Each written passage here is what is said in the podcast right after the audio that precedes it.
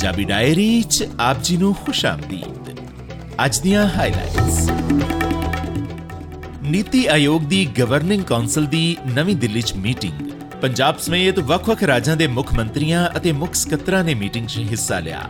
ਭਗਵੰਤ ਮਾਨ ਨੇ ਐਮਐਸਪੀ ਸਣੇ ਕਿਸਾਨਾਂ ਦੀਆਂ ਹੋਰ ਮੰਗਾਂ ਉਠਾਈਆਂ। ਕੇਂਦਰ ਸਰਕਾਰ ਵੱਲੋਂ ਬਿਜਲੀ ਸੋਧ ਬਿੱਲ ਸੂਬਿਆਂ ਦੀ ਸਹਿਮਤੀ ਤੋਂ ਬਿਨਾਂ ਸੰਸਦ 'ਚ ਪੇਸ਼ ਕਰਨ ਦੀ ਤਿਆਰੀ। ਸ਼੍ਰੋਮਣੀ ਅਕਾਲੀ ਦਲ ਵੱਲੋਂ ਬਿਜਲੀ ਸੋਧ ਬਿੱਲ ਵਾਪਸ ਲੈਣ ਦੀ ਅਪੀਲ।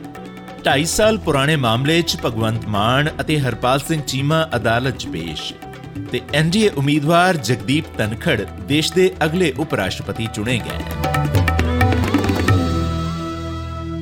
ਭਾਰਤ ਦੇ ਪ੍ਰਧਾਨ ਮੰਤਰੀ ਨਰਿੰਦਰ ਮੋਦੀ ਦੀ ਅਗਵਾਈ 'ਚ ਬੀਤੇ ਦਿਨ ਨਵੀਂ ਦਿੱਲੀ 'ਚ ਨੀਤੀ ਆਯੋਗ ਦੀ ਗਵਰਨਿੰਗ ਕਾਉਂਸਲ ਦੀ 7ਵੀਂ ਮੀਟਿੰਗ ਹੋਈ, ਜਿਸ ਵਿੱਚ ਵੱਖ-ਵੱਖ ਸੂਬਿਆਂ ਦੇ ਮੁੱਖ ਮੰਤਰੀਆਂ ਅਤੇ ਹੋਰਨਾਂ ਆਗੂਆਂ ਨੇ ਹਿੱਸਾ ਲਿਆ। ਇਸ ਮੀਟਿੰਗ 'ਚ ਪ੍ਰਧਾਨ ਮੰਤਰੀ ਨੇ ਦੇਸ਼ ਨੂੰ ਆਤਮ ਨਿਰਭਰ ਬਣਾਉਣ ਵਿੱਚ ਆਧੁਨਿਕ ਖੇਤੀ, ਪਸ਼ੂ ਪਾਲਣ ਅਤੇ ਫੂਡ ਪ੍ਰੋਸੈਸਿੰਗ ਵੱਲ ਵਧੇਰੇ ਧਿਆਨ ਕੇਂਦਰਿਤ ਕਰਨ ਦੀ ਲੋੜ ਤੇ ਜ਼ੋਰ ਦਿੱਤਾ। ਉਨ੍ਹਾਂ ਖੇਤੀ ਸੈਕਟਰ 'ਚ ਮੁਲਕ ਨੂੰ ਆਲਮੀ ਪੱਧਰ ਉੱਪਰ ਮੋਹਰੀ ਬਣਾਉਣ ਦਾ ਸੱਦਾ ਵੀ ਦਿੱਤਾ। ਪ੍ਰਧਾਨ ਮੰਤਰੀ ਨੇ ਸੂਬਿਆਂ ਨੂੰ ਕਿਹਾ ਕਿ ਉਹ 3 ਟੀ ਯਾਨੀ ਟ੍ਰੇਡ, ਟੂਰਿਜ਼ਮ ਅਤੇ ਟੈਕਨੋਲੋਜੀ ਨੂੰ ਹੱਲਾਸ਼ੇਰੀ ਦੇਣ ਤਾਂ ਜੋ ਦਰਾਮਦ ਨੂੰ ਘਟਾ ਕੇ ਬਰਾਮਦ ਵਧਾਈ ਜਾ ਸਕੇ। ਸ਼੍ਰੀ ਮੋਦੀ ਨੇ ਕਿਹਾ ਕਿ ਜਿੱਥੋਂ ਤੱਕ ਸੰਭਵ ਹੋਵੇ, ਸਥਾਨਕ ਵਸਤਾਂ ਦੀ ਵਰਤੋਂ ਵਾਸਤੇ ਲੋਕਾਂ ਨੂੰ ਉਤਸ਼ਾਹਿਤ ਕੀਤਾ ਜਾਣਾ ਚਾਹੀਦਾ ਹੈ। ਵੋਕਲ ਫॉर ਲੋਕਲ ਕਿਸੇ ਇੱਕ ਪਾਰਟੀ ਦਾ ਏਜੰਡਾ ਨਹੀਂ, ਸਗੋਂ ਦੇਸ਼ ਦਾ ਟੀਚਾ ਹੈ। ਗਵਰਨਿੰਗ ਕਾਉਂਸਲ ਦੀ ਇਸ ਮੀਟਿੰਗ ਵਿੱਚ ਤੇਲੰਗਾਨਾ ਦੇ ਮੁੱਖ ਮੰਤਰੀ ਕੇ ਚੰਦਰ ਰਾਓ ਅਤੇ ਬਿਹਾਰ ਦੇ ਮੁੱਖ ਮੰਤਰੀ ਨਿਤਿਸ਼ ਕੁਮਾਰ ਗੈਰ ਹਾਜ਼ਰ ਰਹੇ, ਜਦਕਿ ਪੰਜਾਬ ਸਮੇਤ ਬਾਕੀ ਸਾਰੇ ਸੂਬਿਆਂ ਦੇ ਮੁੱਖ ਮੰਤਰੀਆਂ ਨੇ ਇਸ ਮੀਟਿੰਗ 'ਚ ਸ਼ਿਰਕਤ ਕੀਤੀ। ਤੇਲੰਗਾਨਾ ਦੇ ਮੁੱਖ ਮੰਤਰੀ ਕੇ ਚੰਦਰਸ਼ੇਖਰ ਰਾਓ ਨੇ ਪ੍ਰਧਾਨ ਮੰਤਰੀ ਨੂੰ ਚਿੱਠੀ ਲਿਖ ਕੇ ਕਿਹਾ ਕਿ ਤੇਲੰਗਾਨਾ ਸਮੇਤ ਹੋਰਨਾਂ ਸੂਬਿਆਂ ਨਾਲ ਕੇਂਦਰ ਵੱਲੋਂ ਕੀਤੇ ਜਾ ਰਹੇ ਕਥਿਤ ਵਿਤਕਰੇ ਦੇ ਰੋਸ ਵਜੋਂ ਉਹ ਮੀਟਿੰਗ ਵਿੱਚ ਨਹੀਂ ਆਉਣਗੇ। ਜਦਕਿ ਬਿਹਾਰ ਦੇ ਮੁੱਖ ਮੰਤਰੀ ਨਿਤਿਸ਼ ਕੁਮਾਰ ਪਿੱਛੇ ਜੇ ਕੋਵਿਡ-19 ਤੋਂ ਸਿਹਤਯਾਬ ਹੋਏ ਹਨ, ਜਿਸ ਕਰਕੇ ਉਹਨਾਂ ਨੇ ਮੀਟਿੰਗ ਤੋਂ ਦੂਰੀ ਬਣਾਈ ਰੱਖੀ। ਪੰਜਾਬ ਦੇ ਮੁੱਖ ਮੰਤਰੀ ਭਗਵੰਤ ਮਾਨ ਨੇ ਪ੍ਰਧਾਨ ਮੰਤਰੀ ਨਰਿੰਦਰ ਮੋਦੀ ਦੀ ਅਗਵਾਈ ਹੇਠ ਹੋਈ ਨੀਤੀ ਆਯੋਗ ਦੀ ਇਸ ਬੈਠਕ 'ਚ ਸ਼ਾਮਲ ਹੋ ਕੇ ਫਸਲਾਂ ਦੇ ਘੱਟੋ-ਘੱਟ ਸਮਰਥਨ ਮੁੱਲ ਸਮੇਤ ਕਿਸਾਨਾਂ ਦੀਆਂ ਹੋਰ ਮੰਗਾਂ ਵੀ ਰੱਖੀਆਂ। ਮੀਟਿੰਗ ਖਤਮ ਹੋਣ ਮਗਰੋਂ ਪੱਤਰਕਾਰਾਂ ਨਾਲ ਗੱਲਬਾਤ ਕਰਦਿਆਂ ਭਗਵੰਤ ਮਾਨ ਨੇ ਕਿਹਾ ਕਿ ਮੁੱਖ ਮੰਤਰੀ ਬਣਨ ਤੋਂ ਬਾਅਦ ਮੇਰੇ ਵਾਸਤੇ ਨੀਤੀ ਆਯੋਗ ਦੀ ਇਹ ਪਹਿਲੀ ਮੀਟਿੰਗ ਸੀ। ਬਦਕਿਸਮਤੀ ਦੀ ਗੱਲ ਇਹ ਹੈ ਕਿ ਪਿਛਲੇ 3 ਸਾਲਾਂ ਵਿੱਚ ਪੰਜਾਬ ਤੋਂ ਕੋਈ ਨਹੀਂ ਆਇਆ। ਮੁੱਖ ਮੰਤਰੀ ਨੇ ਕਿਹਾ ਕਿ ਉਹ ਮੀਟਿੰਗ ਵਿੱਚ ਸ਼ਾਮਲ ਹੋਣ ਵਾਸਤੇ ਪੂਰੀ ਤਿਆਰੀ ਕਰਕੇ ਆਏ ਸਨ ਅਤੇ ਉਹਨਾਂ ਨੇ ਪੰਜਾਬ ਦੇ ਮੁੱਦੇ ਇਸ ਮੀਟਿੰਗ 'ਚ ਰੱਖੇ। ਮੁੱਖ ਮੰਤਰੀ ਨੇ ਕਿਹਾ ਕਿ ਅਸੀਂ ਕਣਕ ਅਤੇ ਝੋਨੇ ਦੇ ਚੱਕਰ ਵਿੱਚ ਫਸੇ ਹੋਏ ਹਾਂ, ਜਦਕਿ ਸੂਬੇ 'ਚ ਪਾਣੀ ਦਾ ਪੱਧਰ ਖਤਰਨਾਕ ਹੱਦ ਤੱਕ ਘਟ ਗਿਆ ਹੈ। ਉਹਨਾਂ ਕਿਹਾ ਕਿ ਉਹਨਾਂ ਨੇ ਕਿਸਾਨਾਂ ਵਾਸਤੇ ਘੱਟੋ-ਘੱਟ ਸਮਰਥਨ ਮੁੱਲ ਦੇ ਸਬੰਧ ਵਿੱਚ ਇੱਕ ਸੁਧਾਰ ਕਮੇਟੀ ਦੀ ਮੰਗ ਕੀਤੀ ਹੈ, ਕਿਉਂਕਿ ਪੰਜਾਬ ਇਸ ਕਮੇਟੀ ਵਿੱਚ ਹਿੱਸੇਦਾਰ ਨਹੀਂ ਹੈ। ਮੁੱਖ ਮੰਤਰੀ ਨੇ ਘੱਟੋ-ਘੱਟ ਸਮਰਥਨ ਮੁੱਲ ਲਈ ਕਾਇਮ ਕੀਤੀ ਕਮੇਟੀ ਵਿੱਚ ਅਸਲ ਕਿਸਾਨਾਂ ਨੂੰ ਸ਼ਾਮਿਲ ਕਰਕੇ ਇਸ ਦਾ ਪੁਨਰਗਠਨ ਕਰਨ।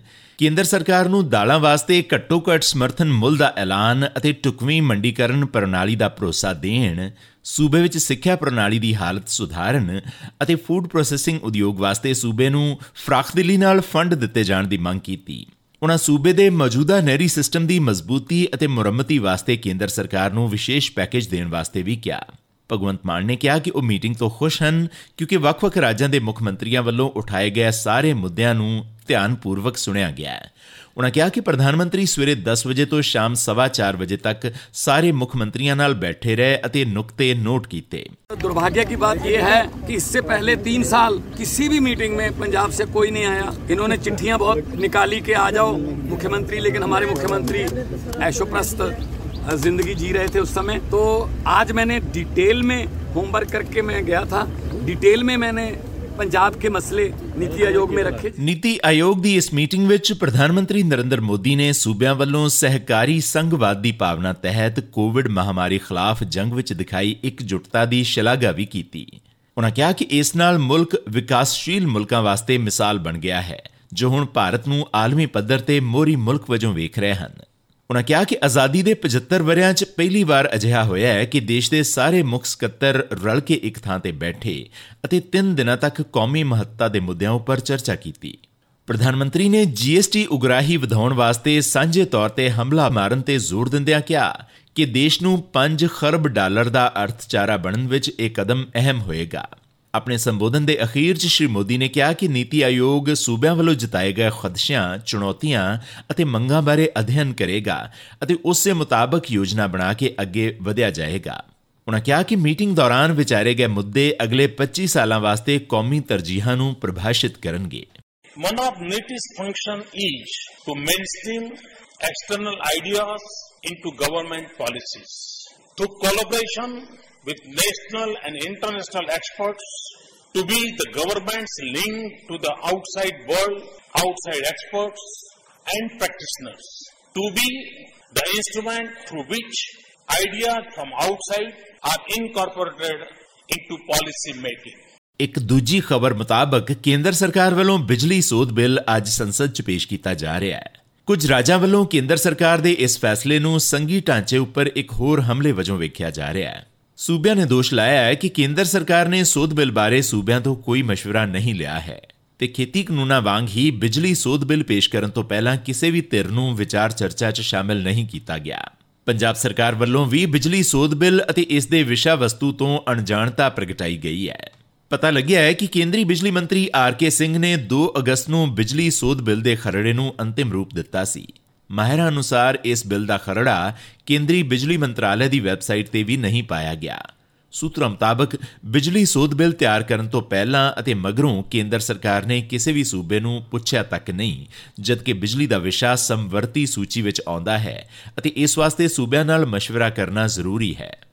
ਸ਼੍ਰੋਮਣੀ ਅਕਾਲੀ ਦਲ ਦੇ ਪ੍ਰਧਾਨ ਸੁਖਬੀਰ ਸਿੰਘ ਬਾਦਲ ਨੇ ਪ੍ਰਧਾਨ ਮੰਤਰੀ ਨਰਿੰਦਰ ਮੋਦੀ ਨੂੰ ਅਪੀਲ ਕੀਤੀ ਹੈ ਕਿ ਬਿਜਲੀ ਸੋਧ ਬਿੱਲ 2022 ਵਾਪਸ ਲਿਆ ਜਾਵੇ ਅਤੇ ਇਸ ਮਾਮਲੇ 'ਚ ਰਾਜਾਂ ਕਿਸਾਨਾਂ ਅਤੇ ਕਿਸਾਨ ਯੂਨੀਅਨਾਂ ਸਮੇਤ ਸਾਰੀਆਂ ਸਬੰਧਿਤ ਧਿਰਾਂ ਨਾਲ مشورہ ਕੀਤਾ ਜਾਵੇ ਸ਼੍ਰੀ ਬਾਦਲ ਨੇ ਕਿਹਾ ਕਿ ਸਰਕਾਰ ਇਹ ਸੋਧ ਬਿੱਲ ਸਾਂਝੀ ਸੰਸਦੀ ਕਮੇਟੀ ਨੂੰ ਵੀ ਭੇਜ ਸਕਦੀ ਹੈ ਪੰਜਾਬ ਦੇ ਮੁੱਖ ਮੰਤਰੀ ਭਗਵੰਤ ਮਾਨ ਨੇ ਬੀਤੇ ਦਿਨ ਚੰਡੀਗੜ੍ਹ ਦੀ ਸੈਕਟਰ 43 ਸਥਿਤ ਜ਼ਿਲ੍ਹਾ ਅਦਾਲਤ ਵਿੱਚ ਇੱਕ 2.5 ਸਾਲ ਪੁਰਾਣੇ ਹਿੰਸਾ ਦੇ ਕੇਸ ਸੰਬੰਧੀ ਪੇਸ਼ੀ ਭੁਗਤੀ। ਉਹਨਾਂ ਨਾਲ ਵਿੱਤ ਮੰਤਰੀ ਹਰਪਾਲ ਸਿੰਘ ਚੀਮਾ ਅਤੇ ਵਿਧਾਇਕਾ ਸਰਬਜੀਤ ਕੌਰ ਵੀ ਅਦਾਲਤ 'ਚ ਪੇਸ਼ ਹੋਏ। ਅਦਾਲਤ ਨੇ ਮਾਮਲੇ ਦੀ ਸੁਣਵਾਈ ਕਰਦਿਆਂ ਮੁੱਖ ਮੰਤਰੀ ਭਗਵੰਤ ਸਿੰਘ ਮਾਨ, ਵਿੱਤ ਮੰਤਰੀ ਹਰਪਾਲ ਸਿੰਘ ਚੀਮਾ ਅਤੇ ਵਿਧਾਇਕਾ ਸਰਬਜੀਤ ਕੌਰ ਮਾਣੂਕੇ ਦੀ ਜ਼ਮਾਨਤ ਮਨਜ਼ੂਰ ਕਰ ਲਈ ਅਤੇ ਕੇਸ ਦੀ ਅਗਲੀ ਸੁਣਵਾਈ 30 ਅਗਸਤ ਉੱਪਰ ਪਾ ਦਿੱਤੀ ਹੈ। ਜ਼ਿਕਰਯੋਗ ਹੈ ਕਿ ਆਮ ਆਦਮੀ ਪਾਰਟੀ ਨੇ ਪੰਜਾਬ ਵਿੱਚ ਬਿਜਲੀ ਦੀਆਂ ਦਰਾਂ ਵਿੱਚ ਕਟੌਤੀ ਦੀ ਮੰਗ ਕਰਦਿਆਂ ਜਨਵਰੀ 2020 ਵਿੱਚ ਚੰਡੀਗੜ੍ਹ ਸਥਿਤ ਮੁੱਖ ਮੰਤਰੀ ਦੀ ਕੋਠੀ ਦਾ ਘਿਰਾਓ ਕਰਨ ਦਾ ਐਲਾਨ ਕੀਤਾ ਸੀ। ਉਸ ਵੇਲੇ ਸ਼ਹਿਰ ਵਿੱਚ ਧਾਰਾ 144 ਲੱਗੀ ਹੋਣ ਕਰਕੇ ਚੰਡੀਗੜ੍ਹ ਪੁਲਿਸ ਨੇ ਪ੍ਰਦਰਸ਼ਨਕਾਰੀਆਂ ਨੂੰ ਰੋਕਣ ਦੀ ਕੋਸ਼ਿਸ਼ ਕੀਤੀ ਸੀ ਅਤੇ ਇਸ ਦੌਰਾਨ ਆਪ ਵਰਕਰਾਂ ਅਤੇ ਪੁਲਿਸ ਵਿਚਕਾਰ ਖਿੱਚਤੂ ਹੋਈ ਸੀ, ਜਿਸ ਵਿੱਚ ਚੰਡੀਗੜ੍ਹ ਪੁਲਿਸ ਦੇ ਕੁਝ ਮੁਲਾਜ਼ਮਾਂ ਨੂੰ ਮਾਮੂਲੀ ਸੱਟਾਂ ਲੱਗੀਆਂ ਸਨ। ਤੇ ਇਸੇ ਸਬੰਧ ਵਿੱਚ ਇਹ ਮਾਮਲਾ ਦਰਜ ਕੀਤਾ ਗਿਆ ਸੀ। ਇਸ ਦਰਮਿਆਨ ਐਨਡੀਏ ਉਮੀਦਵਾਰ ਜਗਦੀਸ਼ ਤਨਖੜ ਦੇਸ਼ ਦੇ 14ਵੇਂ ਉਪ ਰਾਸ਼ਟਰਪਤੀ ਵਜੋਂ ਚੁਣੇ ਗਏ। ਉਹਨਾਂ ਯੂਪੀਏ ਅਤੇ ਵਿਰੋਧੀ ਧਿਰਾਂ ਦੀ ਸਾਂਝੀ ਉਮੀਦਵਾਰ ਮਾਰਗਰੇਟ ਅਲਵਾ ਨੂੰ ਹਰਾਇਆ। ਪੱਛਮੀ ਬੰਗਾਲ ਦੇ ਸਾਬਕਾ ਰਾਜਪਾਲ ਸ਼੍ਰੀ ਤਨਖੜ ਨੂੰ 528 ਅਤੇ ਵਿਰੋਧੀ ਉਮੀਦਵਾਰ ਮਾਰਗਰੇਟ ਅਲਵਾ ਨੂੰ 182 ਵੋਟਾਂ ਮਿਲੀਆਂ। ਮਾਰਗਰੇਟ ਅਲਵਾ ਨੇ ਆਪਣੀ ਹਾਰ ਨੂੰ ਸਵੀਕਾਰ ਕਰਦਿਆਂ ਸ਼੍ਰੀ ਤਨਖੜ ਨੂੰ ਉਪ ਰਾਸ਼ਟਰਪਤੀ ਬਣਨ ਵਾਸਤੇ ਵਧਾਈ ਦਿੱਤੀ। ਇਸ ਐਲਾਨ ਤੋਂ ਬਾਅਦ ਪ੍ਰਧਾਨ ਮੰਤਰੀ ਨਰਿੰਦਰ ਮੋਦੀ ਨੇ ਸ਼੍ਰੀ ਤਨਖੜ ਨਾਲ ਮੁਲਾਕਾਤ ਕਰਕੇ ਉਹਨਾਂ ਨੂੰ ਵਧਾਈ ਦਿੱਤੀ। ਭਾਰਤ ਦੀ ਰਾਸ਼ਟਰਪਤੀ ਦ੍ਰੋਪਦੀ ਮੁਰਮੂ, ਮੌਜੂਦਾ ਉਪ ਰਾਸ਼ਟਰਪਤੀ ਐਮ ਵੈਂਕਈਆ ਨਾਇਡੂ, ਕਾਂਗਰਸ ਪ੍ਰਧਾਨ ਸੋਨੀਆ ਗਾਂਧੀ ਅਤੇ ਰਾਹੁਲ ਗਾਂਧੀ ਸਣੇ ਕਈ ਆਗੂਆਂ ਨੇ ਸ਼੍ਰੀ ਤਨਖੜ ਨੂੰ ਉਪ ਰਾਸ਼ਟਰਪਤੀ ਬਣਨ ਤੇ ਵਧਾਈ ਦਿੱਤੀ। ਸ਼੍ਰੀ ਤਨਖੜ ਐਮ ਵੈਂਕਈਆ ਨਾਇਡੂ ਦੀ ਥਾਂ ਲੈਣਗੇ, ਜਿਨ੍ਹਾਂ ਦਾ ਕਾਰਜਕਾਲ ਪਰਸੋਂ 10 ਅਗਸਤ ਨੂੰ ਖਤਮ ਹੋ ਰਿਹਾ ਹੈ। ਇਸੀ ਅੱਜ ਦੀ ਪੰਜਾਬੀ ਡਾਇਰੀ। ਤੁਹਾਡਾ ਦਿਨ ਸ਼ੁਭ ਰਵੇ। ਹੁਣ ਇਜਾਜ਼ਤ ਦਿਓ।